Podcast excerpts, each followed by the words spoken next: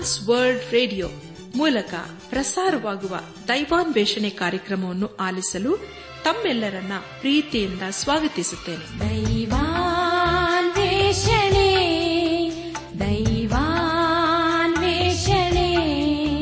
ದೈವಾನ್ವೇಷಣೆ ದೈವಾನ್ವೇಷಣೆ. ಬನ್ನಿ ಪ್ರಿಯರೇ ದೇವರ ವಾಕ್ಯವನ್ನು ಧ್ಯಾನ ಮಾಡುವ ಮುನ್ನ ಕರ್ತನ ಸಮ್ಮುಖದಲ್ಲಿ ನಮ್ಮನ್ನು ತಗ್ಗಿಸಿಕೊಂಡು, ನಮ್ಮ ಶಿರವನ್ನು ಭಾಗಿಸಿ, ನಮ್ಮ ಕಣ್ಣುಗಳನ್ನು ಮುಚ್ಚಿಕೊಂಡು ದೀನತೆಯಿಂದ ಪ್ರಾರ್ಥನೆ ಮಾಡೋಣ. ನಮ್ಮನ್ನು ಬಹಳವಾಗಿ ಪ್ರೀತಿ ಮಾಡಿ, ಸಾಕಿ ಸಲಹುವ. ನಮ್ಮ ರಕ್ಷಕನಲ್ಲಿ ತಂದೆಯಾದ ದೇವರೇ, ನಿನ್ನ ಪರಿಶುದ್ಧವಾದ ನಾಮವನ್ನು ಕೊಂಡಾಡಿ, ಹಾಡಿ ಸ್ತುತಿಸುತ್ತೇವೆ. ಕರ್ತನೆ, ನೀನು ನಮ್ಮ ಜೀವಿತದಲ್ಲಿ ಯಾವಾಗಲೂ ನಂಬಿಗಸ್ತನಾಗಿದ್ದುಕೊಂಡು ಅನುದಿನವೂ ನಮ್ಮನ್ನು ಪರಿಪಾಲಿಸುತ್ತಾ ಬಂದಿರುವುದಕ್ಕಾಗಿ ನಿನಗೆ ಸ್ತೋತ್ರ ಸಲ್ಲಿಸ್ತೇವಪ್ಪ ಅಪ್ಪ ಕರ್ತನೆ, ದೇವಾದ ದೇವನೇ, ಇದನ್ನು ವಿಶೇಷವಾಗಿ ಆಸ್ಪತ್ರೆಗಳಲ್ಲಿ ಸೇವೆ ಮಾಡುವ ವೈದ್ಯರನ್ನು, ದಾದಿಯರನ್ನು, ಹಾಗೂ ಎಲ್ಲಾ ಸೇವಾ ಸಿಬ್ಬಂದಿ ವರ್ಗದವರನ್ನು, ಅವರವರ ಕುಟುಂಬಗಳನ್ನು, ಅವರು ಮಾಡುವಂತಹ ಸೇವೆಯನ್ನು ಆಶೀರ್ವದಿಸಪ್ಪ. ಅವರು ಮಾಡುವಂತಹ ಸೇವೆಯ ಮೂಲಕ ಅನೇಕರಿಂದಿನ ದೈವಿಕವಾದಂತಹ ಪ್ರೀತಿಯನ್ನು ಕಂಡುಕೊಳ್ಳಲು ಕೃಪೆ ತೋರಿಸು.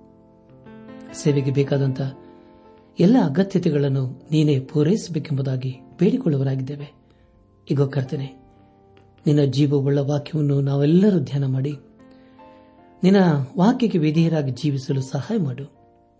ಎಲ್ಲ ಘನ, ಮಾನ, ಮಹಿಮೆ ನಿನಗೆ ಮಾತ್ರ ಸಲ್ಲಿಸುತ್ತಾ ನಮ್ಮ ಪ್ರಾರ್ಥನೆ ಸ್ತೋತ್ರಗಳನ್ನು. ನಮ್ಮ ಒಡೆಯನು, ನಮ್ಮ ರಕ್ಷಕನು ಲೋಕ ವಿಮೋಚಕನೂ ಆದ ಯೇಸು ಕ್ರಿಸ್ತನ ದಿವ್ಯ ನಾಮದಲ್ಲಿ ಸಮರ್ಪಿಸಿಕೊಳ್ಳುತ್ತೇವೆ ತಂದೆಯೇ. ಆಮೇನ್. ಭೂಮಿ, ಆಕಾಶವು, ಸಾಗರ, ಸೂರ್ಯ, ಚಂದ್ರರು, ಗಗನದ ತಾರೆಗಳು, ನಿನ್ನ ಪ್ರೀತಿ ಸಾರಿ ಹೇಳುವವು. ಭೂಮಿ, ಆಕಾಶವು, ಸಾಗರ, ಸೂರ್ಯ, ಚಂದ್ರರು ಗಗನದ ತಾರೆಗಳು. ನಿನ್ನ ಪ್ರೀತಿ ಸಾರಿ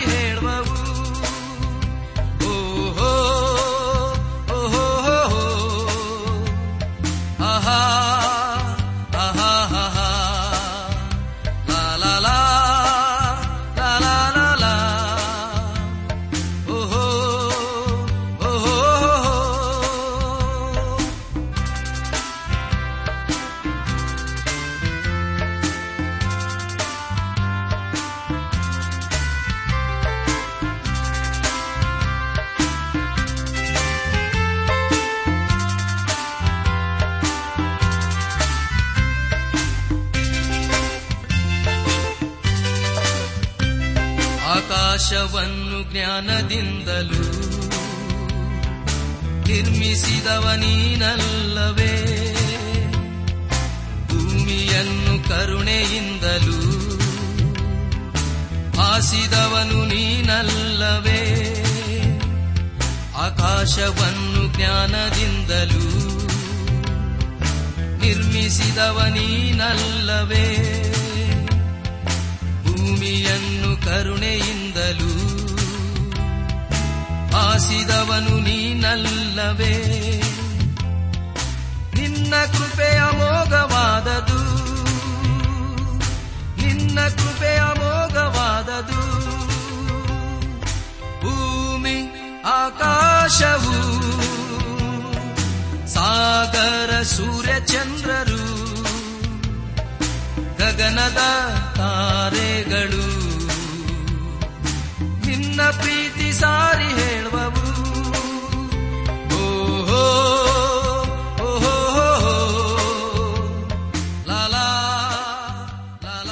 ನನ್ನಾತ್ಮಿಕ ಸಹೋದರ ಸಹೋದರಿಯರೇ, ದೇವರ ವಾಕ್ಯವು ಖಂಡಿತವಾಗಿ ನಮ್ಮನ್ನು ಎಚ್ಚರಿಸುತ್ತದೆ, ಕಾಪಾಡುತ್ತದೆ ಹಾಗೂ ನಮ್ಮನ್ನು ದೇವರ ಸಾನ್ನಿಧ್ಯಕ್ಕೆ ನಡೆಸುವಂಥದ್ದು ಆಗಿದೆ.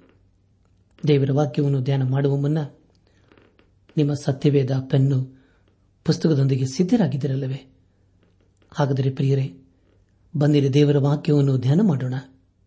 ಕಳೆದ ಕಾರ್ಯಕ್ರಮದಲ್ಲಿ ನಾವು ಅಪೋಸ್ತಲನಾದ ಪೌಲನು ಎಫ್ಎಸ್ ಸಭೆಗೆ ಬರೆದಂತ ಪತ್ರಿಕೆ ಎರಡನೇ ಅಧ್ಯಾಯ ಹನ್ನೊಂದರಿಂದ ಹದಿನೆಂಟನೇ ವಚನಗಳನ್ನು ಧ್ಯಾನ ಮಾಡಿಕೊಂಡು ಅದರ ಮೂಲಕ ನಮ್ಮ ನಿಜ ಜೀವಿತಕ್ಕೆ ಬೇಕಾದ ಅನೇಕ ಆತ್ಮೀಕ ಪಾಠಗಳನ್ನು ಕಲಿತುಕೊಂಡು ಅನೇಕ ರೀತಿಯಲ್ಲಿ ಆಶೀರ್ವಿಸಲ್ಪಟ್ಟಿದ್ದೇವೆ. ಇದೆಲ್ಲ ದೇವರ ಆತ್ಮನ ಕಾರ್ಯ ಹಾಗೂ ಸಹಾಯವಾಗಿದೆ. ದೇವರಿಗೆ ಮಹಿಮೆಯುಂಟಾಗಲಿ. ಧ್ಯಾನ ಮಾಡಿದಂಥ ವಿಷಯಗಳನ್ನು ಈಗ ನೆನಪು ಮಾಡಿಕೊಂಡು ಮುಂದಿನ ಭೇದ ಭಾಗಕ್ಕೆ ಸಾಗೋಣ. ಪ್ರಿಯ ಬಾನಲು ಬಂಧುಗಳೇ, ಯಹೂದ್ಯರಿಗೆ ಉಂಟಾದ ಎಲ್ಲ ವಾಗ್ದಾನಗಳಲ್ಲಿ ಬೇರೆಯವರು ಯೇಸುಕ್ರಿಸ್ತನ ಮುಖಾಂತರ ಸಮಭಾಗಿಗಳಾಗಿರುವ ಬೋಧನೆ ಯೇಸುಕ್ರಿಸ್ತನಲ್ಲಿ ನಾವಿರುವುದಾದರೆ, ಹೊಸ ಸೃಷ್ಟಿಗಳು, ನಮ್ಮಲ್ಲಿ ಆತನ ಸಮಾಧಾನ ಸದಾಕಾಲ ಇರುತ್ತದೆ ಎಂಬ ವಿಷಯಗಳ ಕುರಿತು ನಾವು ಧ್ಯಾನ ಮಾಡಿಕೊಂಡೆವು. ಧ್ಯಾನ ಮಾಡಿದಂಥ ಎಲ್ಲ ಹಂತಗಳಲ್ಲಿ ದೇವಾದಿದೇವನೇ ನಮ್ಮ ನಡೆಸಿದನು. ದೇವರಿಗೆ ಮಹಿಮೆಯುಂಟಾಗಲಿ. ಇಂದು ನಾವು ಅದೇ ಅಪೋಸ್ತನಾದ ಪೌಲನು ಎಫ್ಎಸ್ ಸಭೆಗೆ ಬರೆದಂತ ಪತ್ರಿಕೆ ಎರಡನೇ ಅಧ್ಯಾಯ ಹತ್ತೊಂಬತ್ತರಿಂದ ಇಪ್ಪತ್ತ ಎರಡನೇ ವಚನಗಳನ್ನು ಧ್ಯಾನ ಮಾಡಿಕೊಳ್ಳೋಣ. ಪ್ರಿಯ ಬಂಧುಗಳೇ, ಈ ವಚನಗಳಲ್ಲಿ ಪ್ರಸ್ತಾಪಿಸಲ್ಪಟ್ಟಿರುವಂತಹ ಮುಖ್ಯ ಉದ್ದೇಶ ಕಳೆದ ಕಾರ್ಯಕ್ರಮದಲ್ಲಿ ನಾವು ಧ್ಯಾನ ಮಾಡಿದಂತಹ ಸಂಗತಿಗಳೇ ಮುಂದುವರಿಯುತ್ತವೆ. ಎಫ್ಎಸ್ ದವರಿಗೆ ಬರೆದ ಪತ್ರಿಕೆ ಎರಡನೇ ಅಧ್ಯಾಯ ಹತ್ತೊಂಬತ್ತು ಮತ್ತು ಇಪ್ಪತ್ತನೇ ವಚನಗಳನ್ನು ಓದುವಾಗ ಹೀಗಿರಲಾಗಿ, ನೀವು ಇನ್ನು ಮೇಲೆ ಪರದೇಶದವರು, ಬೇರೆಯವರು ಆಗಿರದೆ ದೇವ ಜನರೊಂದಿಗೆ ಒಂದೇ ಸಂಸ್ಥಾನದವರು, ದೇವರ ಮನೆಯವರು ಆಗಿದ್ದೀರಿ. ಅಪೋಸ್ತಲರು, ಪರವಾದಿಗಳು ಎಂಬ ಅಸ್ಥಿವಾರದ ಮೇಲೆ ನೀವು ಮಂದಿರದೋ ಪಾದಿಯಲ್ಲಿ ಕಟ್ಟಲ್ಪಟ್ಟಿದ್ದೀರಿ ಎಂಬುದಾಗಿ. ಪ್ರಿಯ ಬಾಂಧಲು ಬಂಧುಗಳೇ, ಇಲ್ಲಿ ಅಪೋಸ್ತಲಾದ ಪೌಲನು ಹತ್ತೊಂಬತ್ತನೇ ವಚನದ ಪ್ರಾರಂಭದಲ್ಲಿ ಹೀಗಿರಲಾಗಿ ಎಂಬುದಾಗಿ ಬರೆಯುತ್ತಾನೆ. ಹೀಗಿರಲಾಗಿ ಎಂಬುದಾಗಿ ಹೇಳುವಾಗ ಯೇಸು ಕ್ರಿಸ್ತನು ಸಮಾಧಾನ ಮಾಡುವನಾಗಿ ಉಭಯರನ್ನು ತನ್ನಲ್ಲಿ ಒಬ್ಬ ನೂತನ ಪುರುಷನನ್ನಾಗಿ ನಿರ್ಮಿಸಿದ್ದಾನೆ. ಇದ್ದ ದ್ವೇಷವನ್ನು ತನ್ನ ಶಿಲಬೆ ಮೇಲೆ ಕೊಂದು ಆ ಶಿಲಬೆಯ ಮೂಲಕ ಉಭಯರನ್ನು ಒಂದೇ ದೇಹದಂತಾಗ ಮಾಡಿ ದೇವರೊಂದಿಗೆ ಸಮಾಧಾನಪಡಿಸಿದ್ದಾನೆ. ಇದಲ್ಲದೆ ಆತನು ಬಂದು ದೂರವಾಗಿದ್ದ ನಿಮಗೂ, ಸಮಾಧಾನವನ್ನು ಮತ್ತು ಸಮೀಪವಾಗಿದ್ದವರಿಗೂ ಸಮಾಧಾನವನ್ನು ಸಾರಿದನು. ಆತನ ಮೂಲಕ ನಾವು, ನೀವು ಒಬ್ಬ ಆತ್ಮನನ್ನೇ ಹೊಂದಿದವರಾಗಿ ತಂದೆಯ ಬಳಕೆ ಪ್ರವೇಶಿಸುವುದಕ್ಕೆ ಮಾರ್ಗವಾಯಿತು ಎಂಬುದಾಗಿ. ಪ್ರಿಯ ಬಾನಿಲ್ ಬಂಧುಗಳೇ, ಇಲ್ಲಿ ಅಪಸ್ತನದ ಪೌಲನು ಇಸ್ರಾಯೇಲಿಯತ್ತರನ್ನು ಎಚ್ಚರಿಸುವುದೇನೆಂದರೆ, ನೀವು ಇನ್ನು ಮೇಲೆ ಯೇಸು ಕ್ರಿಸ್ತನ ವಿಶ್ವಾಸಿಗಳು ಆಗಿರುವುದರಿಂದ ಆತನವರು ಎಂದು ಅಂದುಕೊಂಡು ದೇವ ಜನರೊಂದಿಗೆ ಅನ್ಯೋನ್ಯತೆಯಿಂದ ಇರಬೇಕು ಎಂಬುದಾಗಿ. ದೇವಜನರು ಅಂದರೆ ಹಳೆ ಒಡಂಬಡಿಕೆಯ ದೇವಜನರು ಎಂದು ಅರ್ಥವಲ್ಲ. ದೇವಜನರು ಅಂದರೆ ಯೇಸು ಕ್ರಿಸ್ತನ ಪರಿಶುದ್ಧ ರಕ್ತದಲ್ಲಿ ತಮ್ಮ ಪಾಪ ಅಪರಾಧಗಳನ್ನು ತೊಳೆದುಕೊಂಡು ಶುದ್ಧರಾಗಿರುವವರೇ ಇಲ್ಲಿ ದೇವಜನರು ಆಗಿದ್ದಾರೆ. ಅವರು ಯೇಸು ಕ್ರಿಸ್ತನ ಸಭೆಯೇ ಆಗಿದ್ದಾರೆ ಅವರು ಇನ್ನು ಮುಂದೆ ಸೇವಕರಲ್ಲ, ಆದರೆ ಅವರು ಮನೆಯವರು ಹಾಗೂ ದೇವರಿಗೆ ಸಂಬಂಧಪಟ್ಟವರು ಆಗಿದ್ದಾರೆ. ಯೋಹನ್ ಬರೆದಂತ ಮೊದಲನೇ ಪತ್ರಿಕೆ, ಎರಡನೇ ಅಧ್ಯಾಯ, ಹನ್ನೆರಡನೇ ವಾಚನದಲ್ಲಿ ಹೀಗೆ ಓದುತ್ತೇವೆ. ಪ್ರಿಯರಾದ ಮಕ್ಕಳೇ, ಕ್ರಿಸ್ತನ ಹೆಸರಿನ ನಿಮಿತ್ತ ನಿಮ್ಮ ಪಾಪಗಳು ಕ್ಷಮಿಸಲ್ಪಟ್ಟಿರುವುದರಿಂದ ನಿಮಗೆ ಬರೆಯುತ್ತೇನೆ ಎಂಬುದಾಗಿ. ಪ್ರಿಯ ಬಂಧುಗಳೇ, ನಾವೆಲ್ಲರೂ ದೇವರಲ್ಲಿ ಅಂದರೆ ದೇವರ ಮಾರ್ಗದಲ್ಲಿ ಜೀವಿಸುತ್ತಾ ಇರುವುದಾದರೆ ನಾವೆಲ್ಲರೂ ದೇವರ ಮಕ್ಕಳೇ ಆಗಿದ್ದೇವೆ. ಇದು ಹೊಸ ಒಡಂಬಡಿಕೆಯ ಸಂಬಂಧವಾಗಿದೆ. ಮೋಶೆಯು ದೇವರ ಮನೆಯಲ್ಲಿ ನಂಬಿಕಸ್ಥನಾಗಿದ್ದನು ಹಾಗೂ ದಾವಿದನು ಇಸ್ರೇಲರ ನಾಯಕನಾಗಿದ್ದನೆಂಬುದಾಗಿ ಸಮಬಲನ ಎರಡನೇ ಪುಸ್ತಕ, ಏಳನೇ ಅಧ್ಯಾಯ, ಎಂಟನೇ ವಚನ ಹಾಗೂ ಅರಣ್ಯಕಾಂಡ ಪುಸ್ತಕ, ಹನ್ನೆರಡನೇ ಅಧ್ಯಾಯ, ಏಳನೇ ವಚನದಲ್ಲಿ ಓದುತ್ತವೆ. ದಯಮಾಡಿ ಆ ವಚನಗಳನ್ನು ಓದಿಕೊಳ್ಳೋಣ. ಇದಲ್ಲದೆ ನೀನು ನಿನ್ನ ಸೇವಕನಾದ ದಾವಿದನಿಗೆ ಹೇಳಬೇಕಾದದೇನೆಂದರೆ ಸೇನಾಧೀಶ್ವರನಾದ ಯಹೋವನು ಹೀಗನ್ನುತ್ತಾನೆ, ಕುರಿಗಳ ಹಿಂದೆ ಹೋಗುತ್ತಿದ್ದ ನಿನ್ನನ್ನು ಅಡವಿಯಿಂದ ತೆಗೆದುಕೊಂಡು ನನ್ನ ಪ್ರಜೆಗಳಾದ ಇಸ್ರಾಯೇಲರ ಮೇಲೆ ನಾಯಕನನ್ನಾಗಿ ನೇಮಿಸಿದೆನೋ ಎಂಬುದಾಗಿಯೂ ನನ್ನ ಸೇವಕನಾದ ಮೋಶೆ ಅಂಥವನಲ್ಲ, ಅವನು ನನ್ನ ಮನೆಯಲ್ಲೆಲ್ಲ ನಂಬಿಗಸ್ತನು ಎಂಬುದಾಗಿ. ಇಲ್ಲಿ ದೇವರ ವಾಕ್ಯ ಹೇಳುವುದೇನೆಂದರೆ, ಮೋಶೆ ನಂಬಿಗಸ್ತನು ಹಾಗೂ ದಾವಿದನು ಇಸ್ರಾಲರ ನಾಯಕನು ಎಂಬುದಾಗಿ. ಪ್ರಿಯ ಬಾಂಧವ್ಯ ಬಂಧುಗಳೇ, ಈ ದೇವ ಜನರಂದರೆ ಅವರು ಕೇವಲ ಯರೂಸೆಲೆಮಿನಲ್ಲಿ ಇರುವವರು ಮಾತ್ರವಲ್ಲ, ಅವರು ಪರಲೋಕಕ್ಕೆ ಸಂಬಂಧಪಟ್ಟವರು ಆಗಿದ್ದಾರೆ. ಅಪ್ಪಸ್ತನದ ಪೌಲನು ಫಿಲಿಪೀಸ್ ಸಭೆಗೆ ಬರೆದಂತ ಪತ್ರಿಕೆ ಮೂರನೇ ಅಧ್ಯಾಯ ಹದಿನೆಂಟರಿಂದ ಇಪ್ಪತ್ತೊಂದನೇ ವಚನಗಳಲ್ಲಿ ಹೀಗೆ ಓದುತ್ತೇವೆ, ಯಾಕಂದರೆ ಅನೇಕರು ಕ್ರಿಸ್ತನ ಶಿಲೆಬೆಗೆ ವಿರೋಧಿಗಳಾಗಿ ನಡೆಯುತ್ತಾರೆ. ಅವರ ವಿಷಯದಲ್ಲಿ ನಿಮಗೆ ಎಷ್ಟೋ ಸಾರಿ ಹೇಳಿದೆನು, ಈಗಲೂ ಅಳುತ್ತಾ ಹೇಳುತ್ತೇನೆ. ನಾಶಿನವೇ ಅವರ ಅಂತ್ಯಾವಸ್ಥೆ, ಹೊಟ್ಟೆಯೇ ಅವರ ದೇವರು. ನಾಚಿಕೆ ಕೆಲಸಗಳಲ್ಲಿಯೇ ಅವರ ಗೌರವವು. ಅವರು ಪ್ರಪಂಚದ ಕಾರ್ಯಗಳ ಮೇಲೆ ಮನಸ್ಸಿಡುವವರು. ನಾವಾದರೂ ಪರಲೋಕ ಸಂಸ್ಥಾನದವರು, ಕರ್ತನಾದ ಯೇಸು ಕ್ರಿಸ್ತನು ಅಲ್ಲಿಂದಲೇ ರಕ್ಷಕನಾಗಿ ಬರುವುದನ್ನು ಎದುರು ನೋಡುತ್ತಾ ಇದ್ದೇವೆ. ಆತನು ಎಲ್ಲವನ್ನು ತನಗೆ ಅಧೀನ ಮಾಡಿಕೊಳ್ಳಲಾಗುವ ಪರಾಕ್ರಮವನ್ನು ಸಾಧಿಸಿ, ದೀನಾವಸ್ಥೆಯುಳ್ಳ ನಮ್ಮ ದೇಹವನ್ನು ರೂಪಾಂತರಪಡಿಸಿ, ಪ್ರಭಾವವುಳ್ಳ ತನ್ನ ದೇಹದ ಸಾರೂಪ್ಯವಾಗುವಂತೆ ಮಾಡುವನು ಎಂಬುದಾಗಿ. ಪ್ರಿಯ ಬಂಧುಗಳೇ, ನಾವು ಯೇಸು ಕ್ರಿಸ್ತನಲ್ಲಿ ಹೊಸಬರಾಗಿ ಜೀವಿಸುತ್ತಾ ಇದ್ದೇವೆ. ನಮ್ಮ ಮನೆಯು ಪರಲೋಕವಾಗಿದೆ. ಇಲ್ಲಿ ನಾವು ಕೇವಲ ಯಾತ್ರಿಕರು ಪ್ರವಾಸಿಗಳಾಗಿ ಮಾತ್ರ ಬಂದಿದ್ದೇವೆ. ಅದಕ್ಕಾಗಿ ನಾವು ದೇವರಿಗೆ ಸ್ತೋತ್ರ ಸಲ್ಲಿಸಬೇಕು. ಅಪ್ಪಸಲದ ಕೃತ್ಯಗಳ ಪುಸ್ತಕ ಎರಡನೇ ಅಧ್ಯಾಯ ನಲವತ್ತ ಎರಡನೇ ವಚನದಲ್ಲಿ ಹೀಗೆ ಓದುತ್ತವೆ. ಇವರು ಅಪ್ಪೋಸ್ತಲರ ಬೋಧನೆಯನ್ನು ಕೇಳುವುದರಲ್ಲಿಯೂ, ಸಹೋದರರ ಅನ್ಯೋನ್ಯತೆಯಲ್ಲಿಯೂ, ರೊಟ್ಟಿ ಮುರಿಯುವುದರಲ್ಲಿಯೂ, ಪ್ರಾರ್ಥನೆಗಳಲ್ಲಿಯೂ ನಿರತರಾಗಿದ್ದರು ಎಂಬುದಾಗಿ. ಪ್ರಿಯ ಬಾನಲಿ ಬಂಧುಗಳೇ ನಾವೆಲ್ಲರೂ ಅಪ್ಪೋಸ್ತಲರು ಪ್ರವಾದಿಗಳು ಎಂಬ ಅಸ್ಥಿವಾರದ ಮೇಲೆ ನಾವು ಮಂದಿರೋಪಾದಿಯಲ್ಲಿ ಕಟ್ಟಲ್ಪಡುತ್ತಾ ಇದ್ದೇವೆ. ಏಸು ಕ್ರಿಸ್ತನು ತಾನೇ ಮೂಲೆಗಲ್ಲಾಗಿದ್ದನು. ಏಸು ಕ್ರಿಸ್ತನೆಂಬ ಬಂಡಿಯ ಮೇಲೆ ವಿಶ್ವಾಸಿಗಳ ಸಭೆಯು ಕಟ್ಟಲ್ಪಡಬೇಕು. ಅಪ್ಪಸ್ತಲದ ಪೌಲನು ಕೊರಿಂತ ಸಭೆಗೆ ಬರೆದಂತ ಮೊದಲನೇ ಪತ್ರಿಕೆ ಮೂರನೇ ಅಧ್ಯಾಯ ಹನ್ನೊಂದರಿಂದ ಹದಿನೈದನೇ ವಚನಗಳಲ್ಲಿ ಹೀಗೆ ಬರೆಯುತ್ತಾನೆ ಹಾಕಿರುವ ಅಸ್ಥಿವಾರವು ಏಸು ಕ್ರಿಸ್ತನೇ. ಆ ಅಸ್ಥಿವಾರವನ್ನಲ್ಲದೆ ಮತ್ತೊಂದು ಅಸ್ಥಿವಾರವನ್ನು ಯಾರೂ ಹಾಕಲಾರರಷ್ಟೇ. ಆ ಅಸ್ಥಿವಾರದ ಮೇಲೆ ಚಿನ್ನ, ಬೆಳ್ಳಿ, ರತ್ನ, ಕಟ್ಟಿಗೆ, ಹುಲ್ಲು, ಆಪು ಮುಂತಾದವುಗಳಲ್ಲಿ ಯಾವುದರಿಂದ ಕಟ್ಟಿದರೂ ಅವನವನ ಕೆಲಸವು ವ್ಯಕ್ತವಾಗುವುದು. ಕ್ರಿಸ್ತನು ಬರುವ ದಿನವು ಬೆಂಕಿಯೊಡನೆ ಉದಯವಾಗಿ ಆ ಕೆಲಸವನ್ನು ಸ್ಪಷ್ಟವಾಗಿ ತೋರಿಸುವುದು. ಅವನವನ ಕೆಲಸವೆಂಥದ್ದೋ ಆ ಬೆಂಕಿ ಶೋಧಿಸುವುದು. ಒಬ್ಬನು ಆ ಅಸ್ಥಿವಾರದ ಮೇಲೆ ಕಟ್ಟಿದ್ದು ಉಳಿದರೆ ಅವನಿಗೆ ಸಂಬಳವಿರುವುದು. ಒಬ್ಬನು ಕಟ್ಟಿದ್ದು ಸುಟ್ಟು ಹೋದರೆ ಅವನಿಗೆ ಸಂಬಳವು ನಷ್ಟವಾಗುವುದು. ತಾನಾದರೂ ರಕ್ಷಣೆ ಹೊಂದುವನು, ಆದರೆ ಬೆಂಕಿಯೊಳಗಿಂದ ತಪ್ಪಿಸಿಕೊಂಡವನ ಹಾಗಿರುವನು ಎಂಬುದಾಗಿ. ಪ್ರಿಯ ಬಾಂಧವ್ಯ ಬಂಧುಗಳೇ, ಪೇತ್ರನು ತನ್ನ ಮೊದಲನೆಯ ಪತ್ರಿಕೆ ಎರಡನೇ ಅಧ್ಯಾಯ ಆರರಿಂದ ಎಂಟನೇ ವಚನಗಳಲ್ಲಿ ಹೀಗೆ ಬರೆಯುತ್ತಾನೆ ಈಗೋ ಚಿಯೋನಿನಲ್ಲಿ ಮೂಲೆಗಲ್ಲನ್ನು ಇಡುತ್ತೇನೆ. ಅದು ಆಯಲ್ಪಟ್ಟದ್ದು, ಮಾನ್ಯವಾದದ್ದು. ಅದರ ಮೇಲೆ ನಂಬಿಕೆ ಇಡುವವನು ಆಶಾಭಂಗ ಪಡುವುದೇ ಇಲ್ಲ ಎಂದು ಶಾಸ್ತ್ರದಲ್ಲಿ ಬರೆದರೆ ಆದ್ದರಿಂದ ನಂಬುವರಾದ ನಿಮಗೆ ಈ ಮಾನವುಂಟು. ನಂಬದೇ ಇರುವವರಿಗೋ, ಮನೆ ಕಟ್ಟುವವರು ಬೇಡವೊಂದು ಬಿಟ್ಟ ಕಲ್ಲೇ, ಮುಖ್ಯವಾದ ಮೂಲೆಗಲ್ಲಾಯಿತು ಎಂತಲೂ, ಅದು ಎಡುವ ಕಲ್ಲು, ಮುಗ್ಗರಿಸುವ ಬಂಡೆಯಂತಲೂ ಬರೆದಿರುವ ಮಾತು ಸರಿಬೀಳುತ್ತದೆ ಅವರು ದೇವರ ವಾಕ್ಯವನ್ನು ನಂಬಲೊಲ್ಲದೆ ಇರುವುದರಿಂದ ಆ ಕಲ್ಲನ್ನು ಎಡವಿ ಬೀಳುತ್ತಾರೆ. ಅದಕ್ಕಾಗಿಯೇ ಅವರು ನೇಮಕವಾದರು ಎಂಬುದಾಗಿ.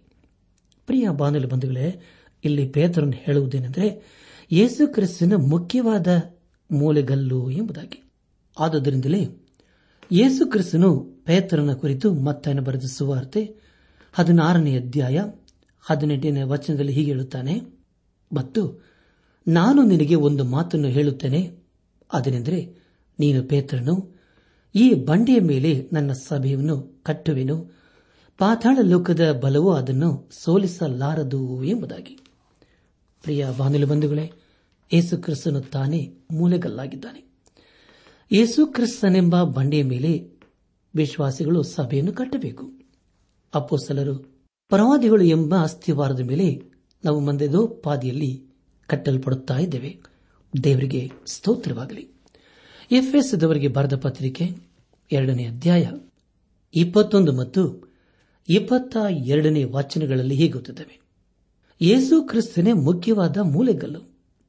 ಆತನಲ್ಲಿ ಕಟ್ಟಡದ ಎಲ್ಲಾ ಭಾಗಗಳು ಒಂದಕ್ಕೊಂದು ಹೊಂದಿಕೆಯಾಗಿ ಕಟ್ಟಡವು ವೃದ್ಧಿಯಾಗುತ್ತಾ ಕರ್ತನಲ್ಲಿ ಪರಿಶುದ್ಧ ದೇವಾಲಯವಾಗುತ್ತದೆ.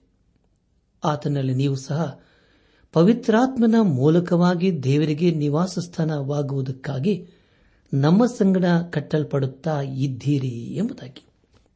ಪ್ರಿಯ ದೇವಜನರೇ, ಯರೂಸಲೇಮಿನ ದೇವಾಲಯದಲ್ಲಿ ಅನೇಕ ಕಟ್ಟಡಗಳು ಕಟ್ಟಲ್ಪಟ್ಟಿದ್ದವು. ಇಲ್ಲಿ ಅಪೋಸ್ತನದ ಪೌಲನು ಹೇಳುವ ಮುಖ್ಯ ಉದ್ದೇಶವೇನೆಂದರೆ, ನಾವೆಲ್ಲರೂ ಒಂದೇ ಆಗಿರಬೇಕು ಎಂಬುದಾಗಿ. ಪೇತ್ರನ್ ಬರೆದ ಮೊದಲಿನ ಪತ್ರಿಕೆ ಎರಡನೇ ಅಧ್ಯಾಯ ನಾಲ್ಕು ಮತ್ತು ಐದನೇ ವಚನಗಳಲ್ಲಿ ಹೀಗೆ ಓದುತ್ತವೆ. ನೀವು ಜೀವವುಳ್ಳ ಕಲ್ಲಾಗಿರುವ ಆತನನ್ನು ಸೇರಿಕೊಂಡಿದ್ದೀರಿ. ಆ ಕಲ್ಲನ್ನು ಮನುಷ್ಯರು ನಿರಾಕರಿಸಿದರೂ ದೇವರು ಅದನ್ನು ಅಯಲ್ಪಟ್ಟದ್ದು ಮಾನ್ಯವಾದುದೆಂದು ಎಣಿಸಿದನು. ನೀವು ಸಹ ಜೀವವುಳ್ಳ ಕಲ್ಲುಗಳಾಗಿದ್ದು ಆತ್ಮ ಸಂಬಂಧವಾದ ಮಂದಿರವಾಗಲಿಕ್ಕೆ ಕಟ್ಟಲ್ಪಡುತ್ತಾ ಇದ್ದೀರಿ. ಮತ್ತು ಯೇಸು ಕ್ರಿಸ್ತನ ಮೂಲಕ ದೇವರಿಗೆ ಸಮರ್ಪಕವಾದ ಆತ್ಮೀಯ ಯಜ್ಞಗಳನ್ನು ಸಮರ್ಪಿಸುವುದಕ್ಕೆ ಪವಿತ್ರ ಯಾಜಕ ವರ್ಗದವರಾಗಿದ್ದೀರಿ ಎಂಬುದಾಗಿ. ಪ್ರಿಯ ಬಾಂಧಲು ಬಂಧುಗಳೇ, ಇಲ್ಲಿ ಓದಿಕೊಂಡ ಮುಖ್ಯ ಸಂದೇಶವೇನೆಂದರೆ ನಾವೇ ಜೀವೋಳ ಕಲ್ಲುಗಳಾಗಿದ್ದೇವೆ ಎಂಬುದಾಗಿ. ಪೌಲನ ಕಾಲದಲ್ಲಿ ಹೆರೋದನು ಕಟ್ಟುತ್ತಿದ್ದ ದೇವಾಲಯವು ಇನ್ನೂ ಪೂರ್ಣಗೊಂಡಿರಲಿಲ್ಲ. ಅದರ ಕುರಿತವನು ಪ್ರಸ್ತಾಪಿಸುತ್ತಾ ಇದ್ದಾನೆ. ನಂತರದ ದಿನಗಳಲ್ಲಿ ಅದು ಪೂರ್ಣಗೊಂಡಿತು. ಆದರೆ ಕ್ರಿಸ್ತಶಕ ಎಪ್ಪತ್ತರಲ್ಲಿ ನಾಶವಾಯಿತು. ಅದನ್ನು ಇನ್ನೂ ಯಾರೂ ಪೂರ್ಣ ಮಾಡಲಿಲ್ಲ.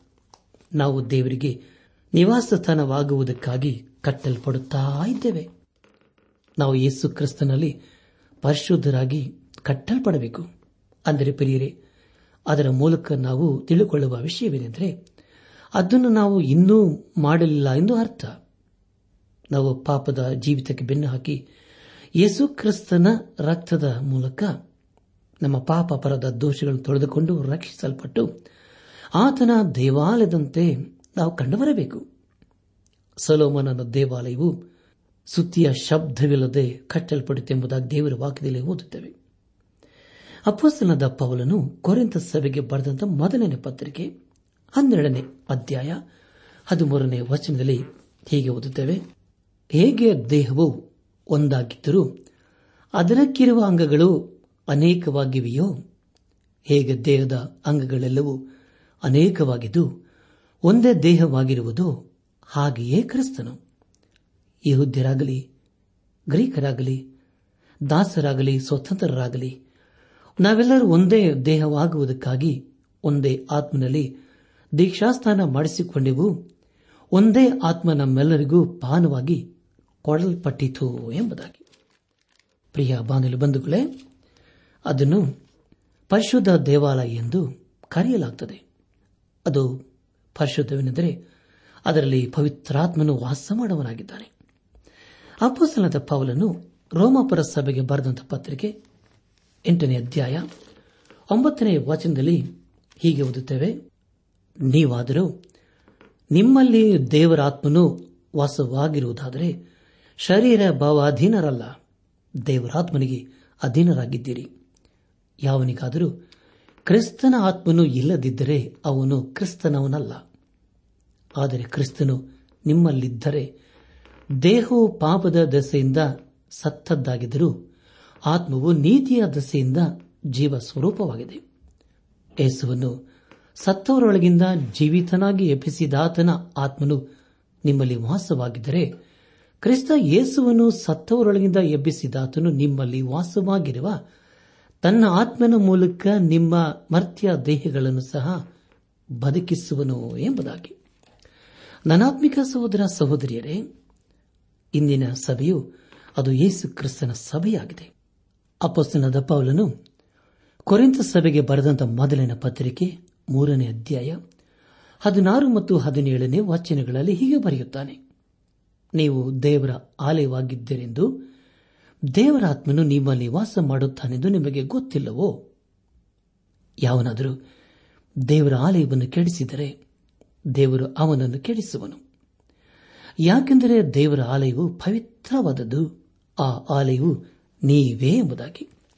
ಪ್ರಿಯ ಬಾನುಲಿ ಬಂಧುಗಳೇ, ಮುಂದೆ ನಾವು ಆರನೇ ಅಧ್ಯಾಯ ಹತ್ತೊಂಬತ್ತು ಮತ್ತು ಇಪ್ಪತ್ತನೇ ವಚನಗಳಲ್ಲಿ ಹೀಗೆ ಓದುತ್ತೇವೆ.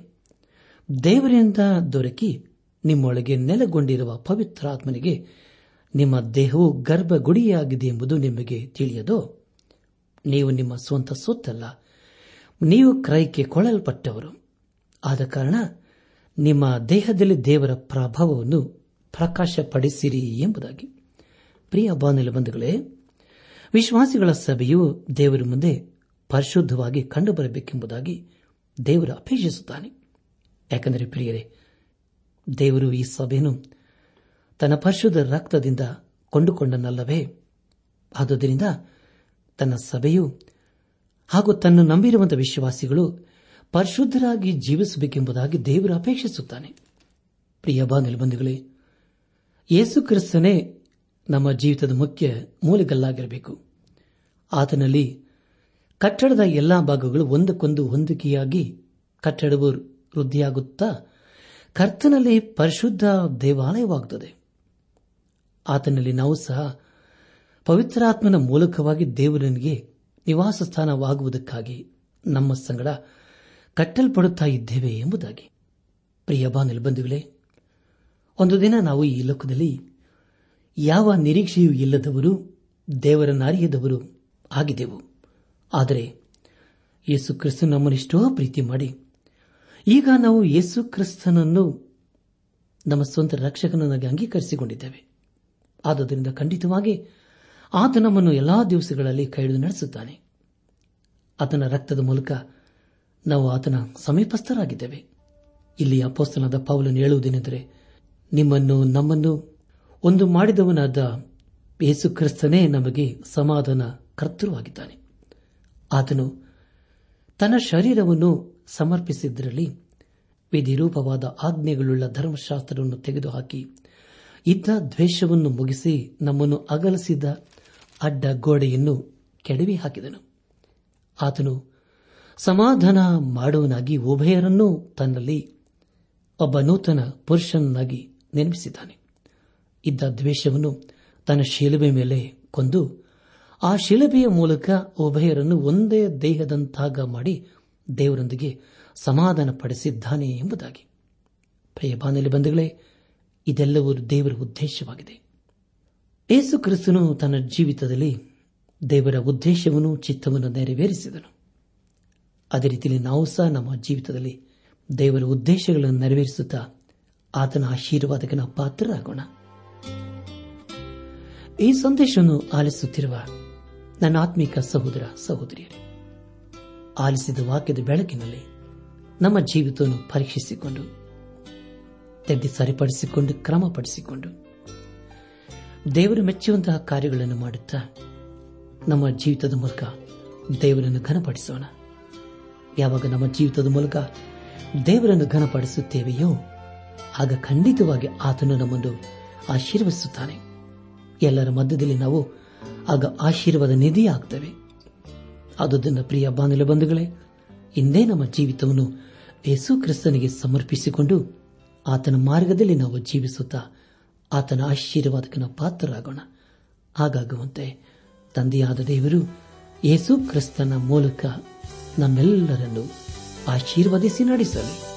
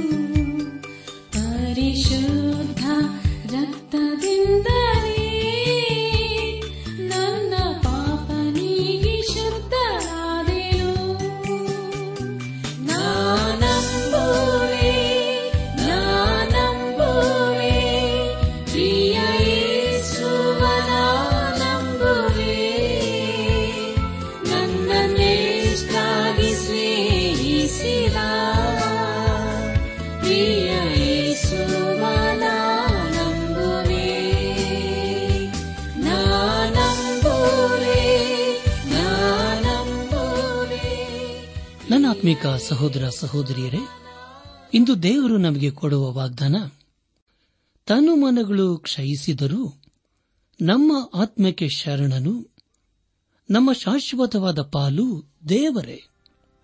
ಕೀರ್ತನೆ ಎಪ್ಪತ್ತ ಮೂರು ಇಪ್ಪತ್ತಾರು.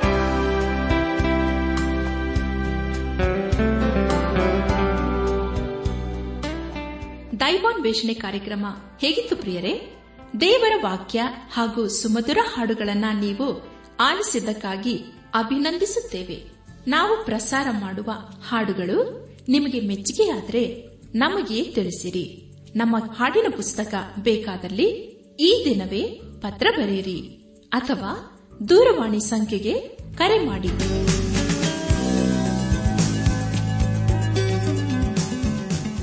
ನಮ್ಮ ವಿಳಾಸ ದೈವಾನ್ ವೇಷಣೆ ಟ್ರಾನ್ಸ್ ವರ್ಲ್ಡ್ ರೇಡಿಯೋ ಇಂಡಿಯಾ ಟಪಾಲು ಪೆಟ್ಟಿಗೆ ನಾಲ್ಕು ಮೂರು, ಎರಡು ಸೊನ್ನೆ, ಬೆಂಗಳೂರು, ನಲವತ್ಮೂರು. ದೈವಾನ್ ವೇಷಣೆ Trans World Radio India post box four three two zero Bangalore forty three ದೂರವಾಣಿ ಸಂಖ್ಯೆ, ಒಂಬತ್ತು ಎಂಟು ನಾಲ್ಕು ಐದು ಆರು ಒಂದು ಆರು, ನಾಲ್ಕು ಒಂದು ಎರಡು. ನಮ್ಮ ಇಮೇಲ್ ವಿಳಾಸ Kannada TTB at radio eight eight two dot com ನಮಸ್ಕಾರ, ಪ್ರಿಯರೇ.